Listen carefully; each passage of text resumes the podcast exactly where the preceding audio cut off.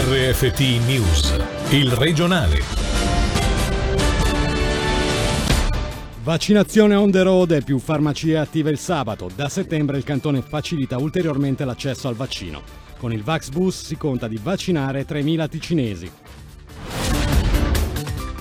Il territorio ha retto alla furia del maltempo, ma le preoccupazioni non mancano. Dovremo convivere sempre più spesso con eventi meteorologici violenti. Il Dipartimento del Territorio ha fatto il punto della situazione. Mezzo miliardo di franchi in meno di domande di costruzione, quanto manca rispetto al passato agli impresari costruttori ticinesi. Il dato è emerso nel corso dell'Assemblea generale tenutasi a Gordola. Buonasera da Fabrizio Coli. 28 località diverse in 28 giorni per 7 ore al giorno, anche nelle zone più discoste del cantone. Dal primo settembre partono le vaccinazioni on the road. La prima tappa a Trevano, l'ultima a Biasca, passando da Valle Maggia, Valle Verzasca, Val di Blenio e Leventina. Ad annunciarlo a Palazzo delle Orsoline in conferenza è stato Ryan Pedevilla, capo della sezione del militare della protezione della popolazione. La vaccinazione on the road vuol dire un'unità mobile che permetterà a tutti coloro che sono over 16 di vaccinarsi e questo senza nessuna necessità di prenotarsi. Qui ci si presenterà, si potranno ricevere informazioni, ci sarà possibilità di discutere con degli specialisti del settore e coloro che vorranno farsi vaccinare, ecco che in loco sarà possibile farlo immediatamente. Ogni location avrà una presenza di almeno 7 ore, chiaramente se qualcuno dovesse arrivare all'ultimo minuto, vuoi perché lavora, vuoi perché è in ritardo, vuoi perché può presentarsi solo in quel momento, chiaramente sarà nostra premura accoglierlo e cercare di eh, venire incontro alle sue esigenze. Eh, è stato pensato per coloro che appunto non possono, non hanno saputo, non hanno voluto o non hanno avuto la capacità di potersi presentare presso uno dei nostri centri. Questa è la risposta che diamo per fare in modo di essere più vicini e dare più possibilità e probabilità alle persone di avere questo accesso a vaccinazione. Faremo una prima mandata di 28 località e poi ritorneremo nei 28 giorni a seguire per la, possibilità di fare la seconda vaccinazione con l'obiettivo di avere circa una media di 100 vaccinazioni al giorno e quindi arrivare a 3.000 nuove persone che si iscrivono. Divideremo il tutto per regioni, quindi il supporto alla persona civile è fondamentale e presenzieremo regolarmente e puntualmente questo tour on the road anche nelle valli periferiche e in tutti i luoghi che dal nostro punto di vista uniti a quello che è il dispositivo delle farmacie riusciranno a essere veramente capillari sul territorio. Oltre all'unità mobile sarà possibile vaccinarsi senza appuntamento al centro di Giubiasco a partire dal 4 settembre. Dalla stessa data verrà aumentato da 4 a 11 il numero di farmacie a disposizione per le vaccinazioni. Sulle prossime novità sentiamo il farmacista cantonale Giovan Maria Zanini.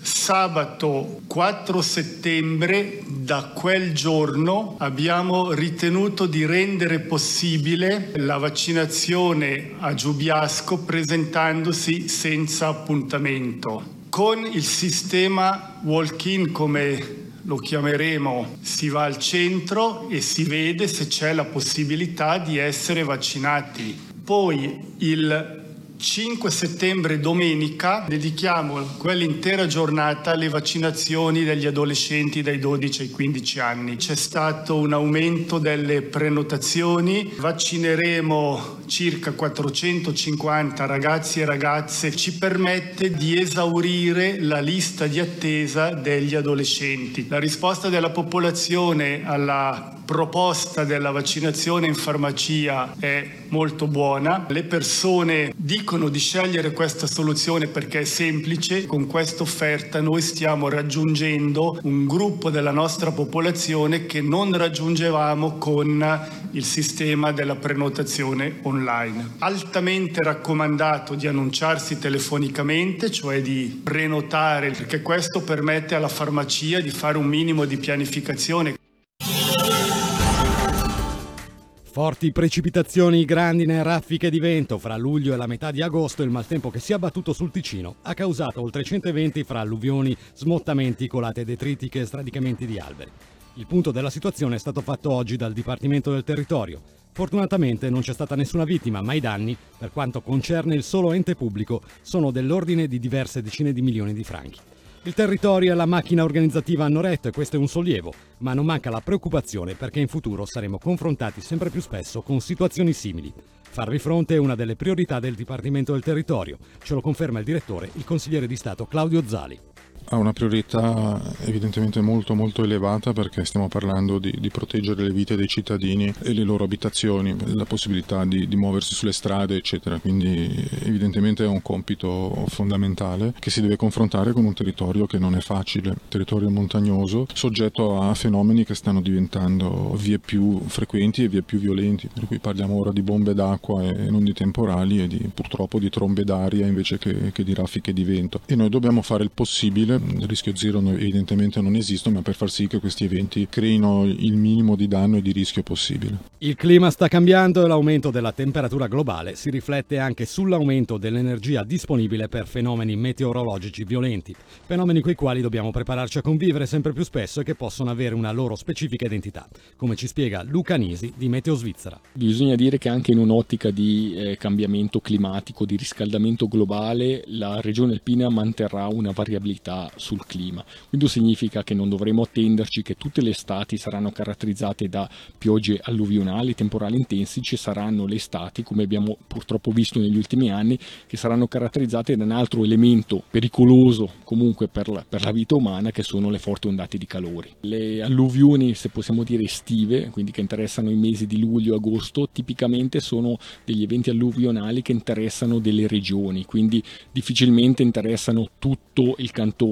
In passato ci sono stati dei casi, se pensiamo al 1978, dove praticamente tutto il sopracenere in parte lucanese era stato interessato, un unico evento esteso sul territorio. Quello che abbiamo avuto quest'estate invece è una rapida successione di eventi a livello regionale, a causa di queste linee temporalesche che in un mese e mezzo hanno praticamente toccato, eh, possiamo dire, tutte le regioni del Canton Ticino. E il Ticino non si è fatto trovare impreparato, anche se si dovrà fare sempre di più. Sui dispositivi di prevenzione e sulla loro tenuta sentiamo il geologo cantonale Andrea Pedrazzini, seguito da Laurent Filippini, capo dell'ufficio dei corsi d'acqua dagli eventi tragici del 2014, dove c'era già un servizio del cantone a disposizione dei comuni de- della polizia.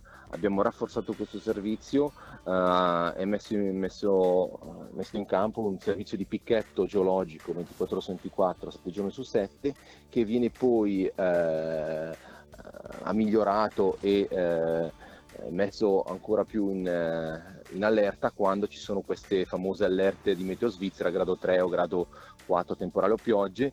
Quello che ha funzionato bene sono le opere, cioè abbiamo visto diverse situazioni, la maggior parte delle situazioni dove abbiamo opere di premonizione hanno retto bene, dove diciamo, abbiamo notato dei punti di, di miglioramento del, quindi degli spunti per migliorare anche il nostro lavoro, il nostro prodotto, sono diciamo, quelle situazioni dove mh, c'è stato qualcosa di imprevisto, quindi eh, questo lo si può fare con l'organizzazione, quindi servizi di emergenza, con dei piani d'emergenza che vengono poi applicati dai presidi, il territorio è retto bene, eh, ripeto, ogni, ogni, ogni, test, ogni prova è da una parte occasione di verificare il successo, ma anche di rimettere un po' in discussione quei punti dove si può, si può migliorare.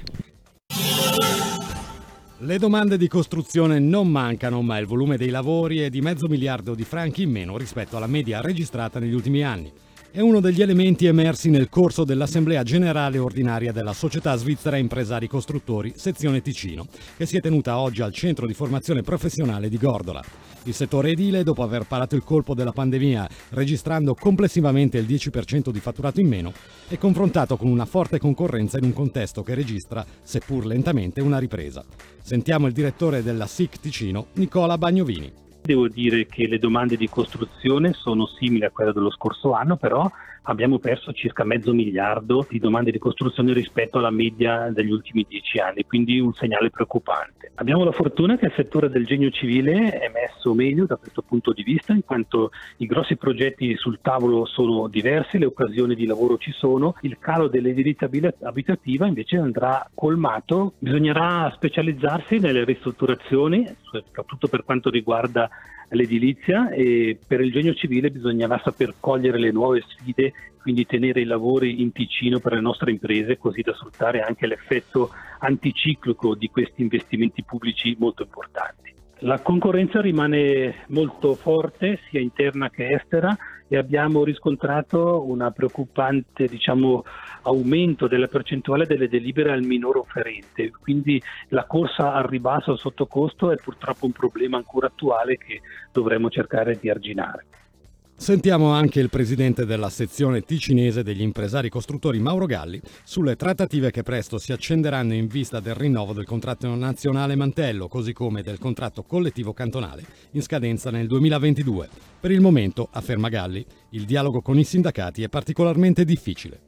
Usciamo da una situazione dello scorso anno di lockdown in cui avevamo noi chiesto di sedersi al tavolo con i sindacati per chiedere degli allentamenti al contratto proprio a causa di questa situazione eccezionale. Purtroppo lì le cose non sono andate bene perché i sindacati hanno avuto un po' una chiusura su, su tutta la linea. Diciamo che la premessa non è delle migliori, comunque i sindacati a livello cantonale hanno comunque già sul tavolo delle nostre richieste da quasi due anni, richieste alle quali fino adesso non hanno fatto alcun tipo di, di reazione. Ci sono eh, sicuramente dei cambiamenti da portare a questo contratto. È indubbio che sia un contratto tra i più avanzati sia a livello nazionale che cantonale della Svizzera, forse il più avanzato e eh, dal punto di vista del lavoratore sicuramente il migliore. Lo diciamo da diversi mesi che eh, dobbiamo essere più flessibili per seguire un po' l'evoluzione dei tempi, l'evoluzione dell'economia, le richieste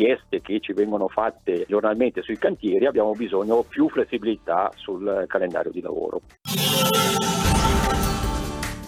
Lugano è pronta a riaprire le aule, questo lo slogan per la presentazione del nuovo anno scolastico sulle rive del Ceresio. 3.515 gli allievi suddivisi tra scuola elementare dell'infanzia che da lunedì torneranno ad appoggiare i libri sui banchi. Ad accoglierli 300 insegnanti. In concomitanza con l'inizio delle scuole, aprirà la nuova sede di scuola dell'infanzia di Molino Nuovo, che ospiterà quattro sezioni. Sulle novità più rilevanti sentiamo Fabio Valsan Giacomo, direttore dell'Istituto Luganese una riorganizzazione delle direzioni con l'introduzione e la generalizzazione del ruolo di direttore aggiunto in appoggio alle cinque direzioni di zona, così da permettere una maggior presenza sul territorio dei direttori e delle direttrici. Nell'ottica soprattutto di consulenza e di aiuto ai nostri insegnanti, l'obiettivo finale è quello di favorire il più possibile l'inserimento dei bambini. L'altra novità importante è quella della partenza l'esigenza di una formazione continua per tutti gli insegnanti del nostro istituto per due anni con il tema del benessere e lo sviluppo di relazioni personali positive. Torna domenica per la sua undicesima edizione Scollinando, l'evento gratuito dei comuni della collina nord di Lugano che offre numerose attività ed eventi lungo una piacevole passeggiata, come dice Anna Rota Biadici, coordinatrice dell'evento. È una passeggiata enogastronomica in un certo senso, è una manifestazione sportiva, una manifestazione culturale, oltre 50 attività diverse, oltre 10 spettacoli. Lo scopo della manifestazione è valorizzare il territorio del comprensorio di Scollinando sulla collina nord di Lugano, quindi, e quanto racchiude. Sono delle attività sportive, il rugby piuttosto che l'inline hockey, ci sono delle attività culturali culturali come visite guidate, poi abbiamo delle attività legate alla natura, nel bosco, attività creative per i bambini. Si può decidere il mattino stesso di recarsi sulla collina nord di Lugano, zona focus di quest'anno è Massagna Savosa Porza, e decidere come passare la giornata. Il regionale per oggi termina qui per la redazione da Fabrizio Coli. Grazie per l'attenzione. A tutti l'augurio di una buona serata. Il regionale di RFT, il podcast su www.radioticino.com.